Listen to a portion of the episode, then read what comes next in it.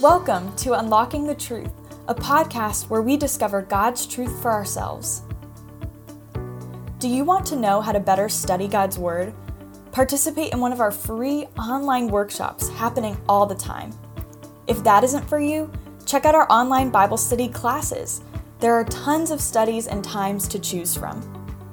For more information on these things, head to our website at www.preceptministries.ca. There, you can also get connected to our social media pages and join our mailing list to stay updated on all that God is doing within this ministry. Now, stay tuned for Unlocking the Truth, a study on the book of Colossians. Hello, everyone. It's Mark Sheldrake here, and this is another episode of Unlocking the Truth podcast as we're working through the book of Colossians. Uh, we are now on episode three. Last week, we walked through the first part of Paul's prayer, and that was verses 9 to 14. And this week, we're going to look at the continuation of the remaining of chapter 1. And it's very interesting what some scholars believe uh, is happening in these verses, and I can't wait to dig into it with you. So let me pray, and then we'll get started uh, right into it. Father, we do thank you for the time that we have to be able to dig into your scriptures. Father, we pray that as we look at this text today, that you would guide our discussion. We would, you would uh, help us to see the truths that are coming uh, through these verses as they are heavily uh, doctrinated with your Son, Jesus Christ. So we pray, Lord, that you would speak clearly to us uh, through this time that we have. In Jesus' name we pray. Amen. So let me start by saying that uh, as we work through the Colossians, um, you know, growing up uh, in my life, I spent a lot of time in my younger years in a traditional Baptist church. I mean, when I'm talking traditional Baptist church, uh, the choir, they wore robes, the pastor wore a robe, and, uh, you know, you had all of the um, sort of traditions of the church in place. The one thing that this church absolutely loved was singing the uh, great old hymns uh, that are found in the hymn book. Uh, when I went and started pastoring in my own church, uh, they too were uh, heavy, heavy uh, with the hymns. I remember in the churches I was pastoring that we had to sing the doxology, hymn number 625, in the red hymn book and uh, when the offering was taken up. We were allowed to rotate the doxology out with hymn number 282, The Family of God, anytime that we were uh, working through the collection of the offering. The old rugged cross, and there were so many other uh, great, wonderful hymns. Great is thy faithfulness. All these hymns, and what was so great about these hymns is that these hymns were filled with truth, doctrine about God. Um, now, and I'm not opposed to contemporary worship, but there are times where worship bands will release some music and I will send it around to some friends and I'll ask them, hey, what do you think of these lyrics that you're hearing? Um, some of the lyrics are, are not lining uh, directly right up to what the scriptures say about God. And so um, there are some questionable songs. Uh, the church we attend now, the pastor has banned some certain songs to be sung, be, sung because they don't really fit with. Um, you know, good doctrine. So I think that's a good thing. But what we've got here is uh, two things in Colossians I want us to think about. The first is that Paul's prayer, what we saw last week in verses 9 to 14, is his prayer so that we would have all of these things uh, the knowledge of his will, the spiritual wisdom and understanding, for the purpose of being able to walk worthy in a manner of the gospel, to walk worthy in the manage, uh, um, walk worthy in a manner worthy of Christ. And so then, as he's working through his prayer, he begins to tell us about Jesus and how the Father qualified us to be inheritance in the saints. Uh, he rescued us from the wrath of darkness um, and transferred us into the kingdom of his beloved Son, in whom we have redemption of sin. So I want to keep context here as we move through because the first thing that we want to know is that there was warnings to this church to not be deluded uh, and that they need to be not taken captive by different things. So some scholars believe that during this time, uh, Gnosticism was beginning to take root. Uh, in our precept courses, uh, we used to have um, articles in the Colossians book about Gnosticism, but historically, Gnosticism wasn't just a full thing yet, it was just coming about. And the idea um, was that Jesus, okay, so some scholars will point to Jesus, what they said about Jesus was that he was created by God uh, for creation, that he was just another part of the creation. And so we're going to see as Paul begins to work through continuing on uh, the following things. First, we're going to see that Christ was before creation. We're also going to see that Christ was before the church.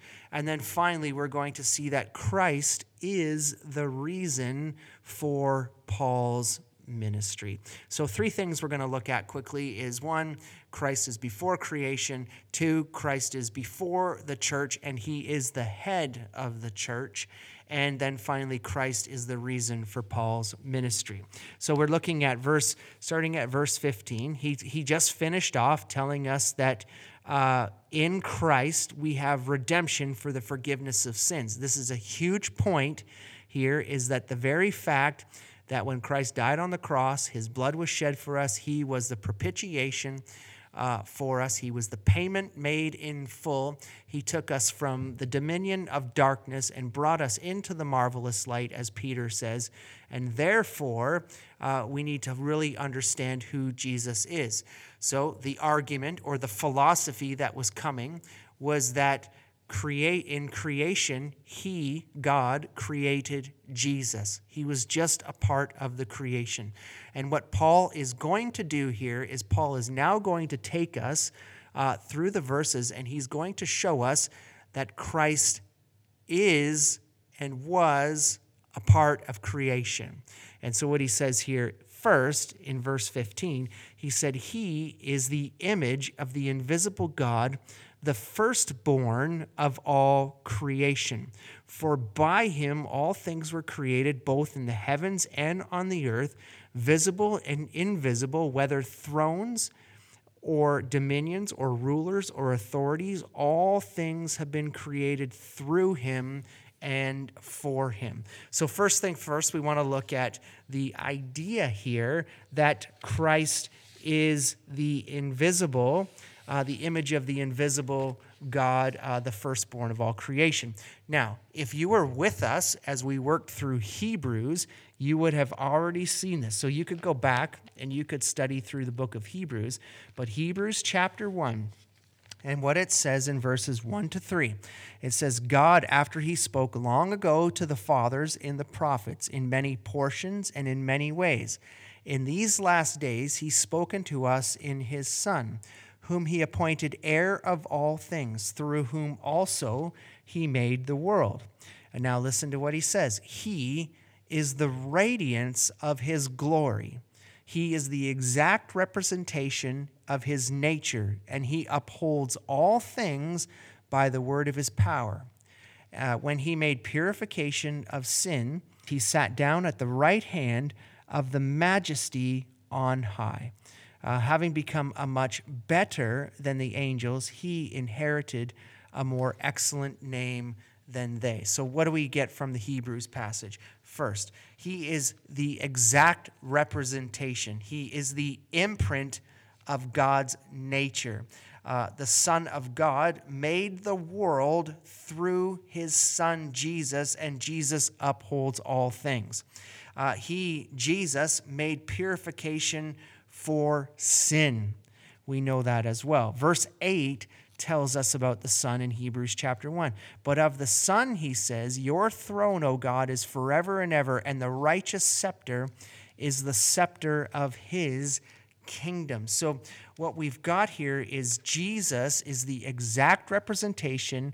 Um, he is the image of the invisible God. He's the firstborn of all creation, bringing Hebrews and Colossians together. Uh, John chapter 1, verse 18. John 1:18 says no one has seen God at any time the only begotten God who is in the bosom of the Father he has explained him and so uh, we'll work our way through and we'll come back but here's what we know uh, one nobody has ever seen God if you remember in the Old Testament uh, G- God, Moses asked God to see him to see his face and and what happened was God uh, passed behind him. Moses never saw him, but even as God passed behind him, uh, his face shone so bright because of the glory of the Lord passing by him. Nobody since the very beginning of time has seen God's face. What we have here in John and we have in Colossians is that Jesus is the exact representation, he is the image of the invisible that nobody has seen, uh, except uh, we see him through Jesus. Now, if you look at John chapter 12, verse 45, John 12, 45 says, He who sees me sees the one who sent me. Those are the words of Jesus. And so he says, If you've seen me, you've seen God uh, verse chapter 14, verses 7 to 11. They say, uh, If you had known me, you would have known my Father also. From now on, you know him, and you have seen me. Um, Philip said to him, Lord, show us the Father, and it is enough for us. Jesus said to him, Have I been so long with you that even you had come to know me, Philip? He who has seen me has seen the Father. How can you say, Show us the Father? Do you not believe that I am in the Father and the Father is in me? The words that I say to you, I do not speak on my own initiative, but the Father abiding in me does his works. Believe me that I am in the Father and the Father is in me. Otherwise, believe because of the work of themselves. So what we've got here is Jesus, as he's working, th- we're working through this passages. Uh, the text tells us is he is the image of the invisible God. He's the exact representation of God. Uh, he says in the New Testament, "If you have seen me, you have seen the Father." Uh, what Paul is doing in these passages is he's saying, Jesus is God. Uh, Philippians chapter two verses 5 to 11.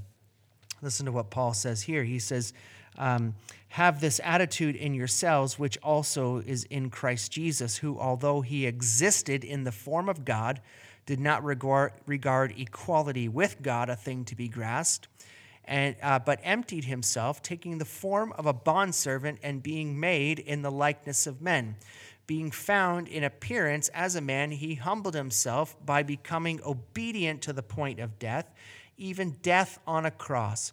For this reason also, God highly exalted him and bestowed him on uh, the name which is above every name, so that at that name of Jesus every knee will bow to those who are in heaven and on earth and under the earth, and that every tongue will confess that Jesus is the Lord uh, to the glory of God the Father. Back to Colossians chapter 1. So uh, he is God. Now, you see what Paul is doing here? The argument is that they're saying that Jesus was created by God and a part of creation. But what Paul is doing is he is pointing to the very fact that Jesus, the one who rescued us, the one who died for your sins, the one who shed blood on the cross, the one who resurrected from the dead, is God. Now, it's absolutely amazing that as we work through, if you remember my analogy in the beginning, we have the idea here, uh, what scholars believe is that as he's working through uh, verses 15 to 20, this is like one of those traditional hymns. Those, those traditional hymns in which we're going to lay down all of these truths about God. Uh, and the two things we're going to learn about him is in the two stanzas of a hymn, if you want to say. The first is that he was before creation. The second part of that stanza of the hymn is he is the beginning of the church. So it's the traditional um, music that you're seeing in here. It's like this is a hymn uh, being used by Paul. So he is the image of the invisible God. He's the firstborn of creation. Now, when we look at firstborn, we don't mean firstborn like he came the first created out of creation, but it's an order. It's like an heir. It's like the firstborn, the one who receives all things. Uh, John chapter 1, verse, uh, verses 1 to 14 is going to tell us all about Jesus and his role in creation. So we'll look at that quickly and we'll see that he's not one who was created during the process of those six days of creation, but he existed at the very beginning. And so it says in John chapter 1 In the beginning was the Word, and the Word was with God, and the Word was God. He was in the beginning with God. All things came into being through him, through the Word. And apart from him, nothing came into being that has come into being. Uh, the light shines in darkness, and darkness did not comprehend it.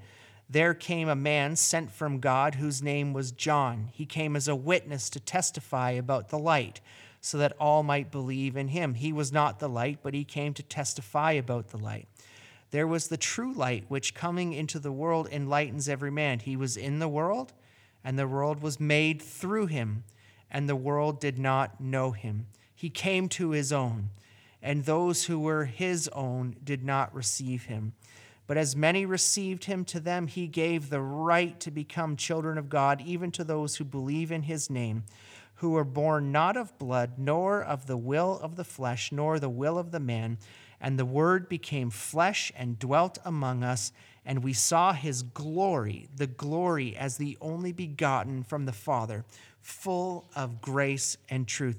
Verse 17, it says, For the law was given through Moses, grace and truth were realized through Jesus Christ. Jesus is the Word, and the Word was with God, the Word was God, and creation was spoken into existence. Uh, this is absolutely uh, amazing stuff that Paul is laying down here. Uh, Genesis chapter 1, verse 1. In the beginning, God created the heavens and the earth. Uh, verse 26 of Genesis chapter 1 says this Then God said, Let us make man in our image, according to our likeness and let them rule over the fish of the sea and the birds of the air and the sky and over the cattle and over all the earth. Every creeping thing that creeps on the earth. Uh, what you have here, okay, you ready for this? This is what blows my mind. Every time I study through Genesis, every time I work through Colossians, uh, God created in the beginning. How did He create? He spoke creation into existence. They made man in our image, meaning more than one person there. Genesis chapter 1, you have God and you have the Spirit of God hovering over the earth. We have um, the Word speaking into existence. John tells us that Jesus is the Word that was with God. And then Paul in Colossians said, He, Jesus, is the image of the invisible God, the firstborn of all creation. For by Him, by Jesus, all things were created, both in the heavens and on the earth, visible and invisible, whether thrones, dominions, rulers, or authorities. All things were created through him and for him. One scholar said that creation was Jesus' idea, it was his plan. He made it happen. Uh, he spoke creation into existence. The reason he spoke creation into existence, the sole purpose of that was for God to be glorified in it. Do you see what Paul's saying there? Uh, Jesus was not just an emanation that came out of creation, he created. So, what he's doing for these people is the one who rescued you, the one who shed his blood for you, he is God. Now, don't let anybody delude you. Don't take, be taken captive by philosophies. Keep in mind that the one who rescued you is God. He's the exact representation. He was God in heaven. He came to earth as man. He kept his full deity as both God and man on earth. And when Jesus walked the earth, we saw the exact representation of God walking on the earth to be sacrificed for sin. When we saw Jesus, we saw God. Notice the pattern he has all the way through. Um, here he says, For by him all things were created. Not, not some things, all things were created. Uh, thrones, dominions, rulers, and authority. Doesn't matter. Anything on this earth created by God. Verse 17, he was before all things. Uh, not only was he before all things, he holds all things together. Verse 17 says, He is also the head of the body, the church. He's the beginning, He's the firstborn from the dead, so that He Himself will come to have first place in everything. What we have first is we have first the invisible became visible. The second is that we have Christ is the beginning of the church. He is the head of the church. Uh, the word church in the Greek is ecclesia or calling out. Uh, so it's the believers. He's the head of all believers. Uh, Colossians chapter 4, uh, verses 15 and 16 tell us um, Greet the brethren who are at the church in Laodicea, also uh, Nympha and the church that is in her house. When this letter is read among it, you have also read it in the church of Laodiceans, and you, for your part, read the letter that is coming to you in Laodicea. There's, there's churches or groups and bodies all over the place. Uh, Ephesians is another reference that points back to the church. And so, Ephesians chapter 1, verses 22 and 23. And what it says is, and he put all things in subjection under his feet and gave him as head over all things to the church, which he which is his body, the fullness of him that is uh, that fills all in all. Um, Ephesians chapter 5, verses uh, 22 and to 33 uh, begins also talks about the church. Uh, he says, um, Wives, you are to be subject to your husbands as to the Lord, for the husband is the head of the wife, and Christ also is the head of the church, he himself being the Savior of the body. But as the church is subject to Christ, so also the wives ought to be uh, their, to their husbands in everything. Husbands, love your wives as Christ also loved the church and gave himself up for it so that he might sanctify her, having cleansed her by the washing of water with the word, that he might present himself, the church, in all her glory, having no spot or wrinkle or any such thing, uh, that it would be holy and blameless. So husbands ought to also love their own wives as their own bodies. He who loves his own wife loves himself. For no one ever hated his own flesh, but nourishes and cherishes it, just as also Christ does the church because we are members of his body. Uh, verse 32 The mystery is great, but I'm speaking with reference to Christ and the church. Uh, Jesus Christ, the Son of the living God, built his church, he built his body.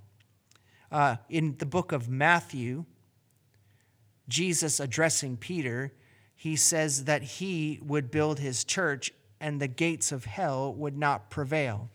Uh, Peter, 1 Peter chapter 2, talks about Christ being the cornerstone of the church. It's upon the foundation of which the church is. He is the head of the church uh, in Hebrews chapter 12, verses 22 to 24, uh, the assembly, the church, is the firstborn. That refers to the believers who are enrolled in heaven. Corinthians, chap, 1 Corinthians chapter 12 talks about all the members of the body of the church are all one in Christ. Ephesians chapter 3 explains to us the mystery of the church that brings both Jew and Gentile into one through Christ's body. He's the firstborn of the dead, he's the heir of all things, and he is the head of the church. Jesus is the reason that we have life and we have the church. And that's what Paul is saying in this passage. Look, he's not something that was created a part of creation. He is God. Not only is he God and he is above all things, he's in control of all things. All things were created through him, but he's also the head of the church, the body that you are now a part of because he rescued you from sin.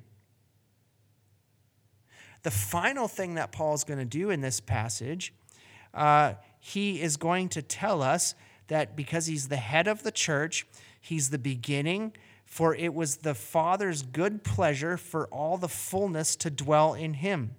And though through him to reconcile all things to himself, he made peace through the blood of the cross, of his cross, through him, I say, whether things on earth or things in heaven. Although you were formerly alienated and hostile in mind, engaged in evil deeds, he reconciled you in his flesh through death in order to present you before him holy and blameless and beyond reproach. This is what Jesus did.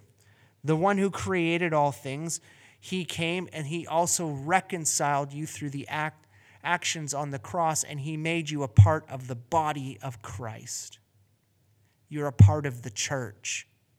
It's Him who makes you a part of the church. Nothing else makes you a part of the church. It's all the work that Jesus did. That final thing that He's going to do is He's going to explain to us um, the reason that Christ is the reason for His ministry. He says, Now, uh, if indeed you continue in the faith firmly established, steadfast, not moved away from the hope of the gospel that you have heard, which you have proclaimed in all creation under heaven, and which I, Paul, was made a minister. Now I rejoice in my sufferings for your sake in my flesh. I do not share on behalf of his body, which is the church, in filling up what is lacking in Christ's affliction. Of this church I was made a minister according to the stewardship from God bestowed on me for your benefit, so that I might fully carry out the preaching of the word of God. That is, the mystery which was been hidden from the past ages and generations, but now has been manifested to his saints. Uh, the words that he's sharing in Colossians are very similar to the words shared in 1 Corinthians chapter, chapter 15 when he shares in chapter 15, he says, This is the gospel that I made known to you. He then breaks down the gospel and he tells you that, uh, that Jesus, according to the scripture, was um, crucified. He was put on the cross and he died. Then he was buried for three days, according to the scripture. He rose from the dead. Not only did he rise from the dead, he appeared to all the apostles, unto more than 500 brethren at one time. And then he also appeared to the one, uh, Paul, who he considered to be uh, not worthy of being appeared to. But because he appeared to him, he made him a minister of the gospel. And he says that if Christ did not die on the cross and didn't do what he did, all of the belief would be in vain. It'd be all worthless. Everything that Paul did and built the, his ministry was built upon Jesus Christ and Christ shed blood and the work of the cross and everything he did, every shipwreck he endured, every beating he endured, every time he was put in prison, everything that was happening to him. The very fact that he was put in prison right now as he was writing this letter—he'd never met these people. All of that was for naught. If God and Jesus were not one, if the deity of, Christ, of God did not dwell in Christ, that he humbled himself and came to earth, that he sacrificed himself on the cross, that it was through his blood that he qualified us, and that Paul's now a minister of the gospel, uh, enduring great persecution for the furthering of the gospel. Romans tells us that Paul didn't want to take the gospel where it had been before. He didn't want to build on somebody else's ministry, so he always went into hostile territory. Acts chapter 17 will show you what it was like when he went into uh, Thessalonica. All of that, he was made a minister of the gospel for the purpose that the gospel would bear fruit and transform lives. And that's what he's saying here is you see he's saying that Christ is God they are one. That Christ was in the beginning. He is the one who brought creation into existence. All things are under him. That he is the firstborn and he is the head of the church. And he is the head of the church that Paul now serves and takes the gospel wherever he can go. But you see, if Jesus wasn't God. And if creation didn't happen through him and he was just a man created, then he was just another person who died for a religion. But that's not true. That's not what Paul's saying. Paul's saying is that God humbled himself and he came to earth as a man with the fullness of deity, fully God, fully man, sacrificed on a cross shed blood for the propitiation of sins. He became the head of the church. We are the body, we serve him. Study Hebrews, he's the mediator for us. He sits at the right hand of God and mediates on our behalf. He's the high priest who made the sacrifice and atonement for our sin. And now, Paul suffers and serves for Jesus.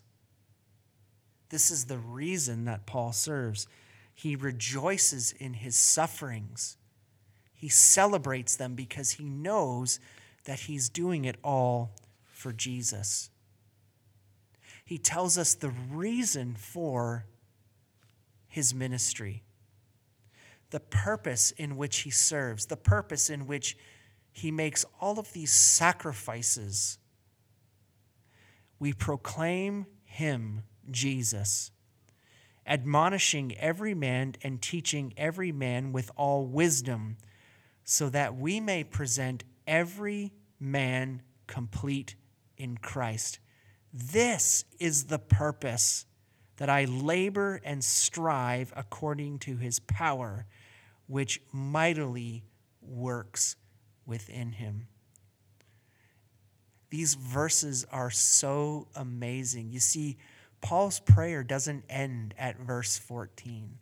Paul's prayer continues to go that you would fully understand, that you would fully know that Jesus is God. When Jesus walked the earth, we saw God.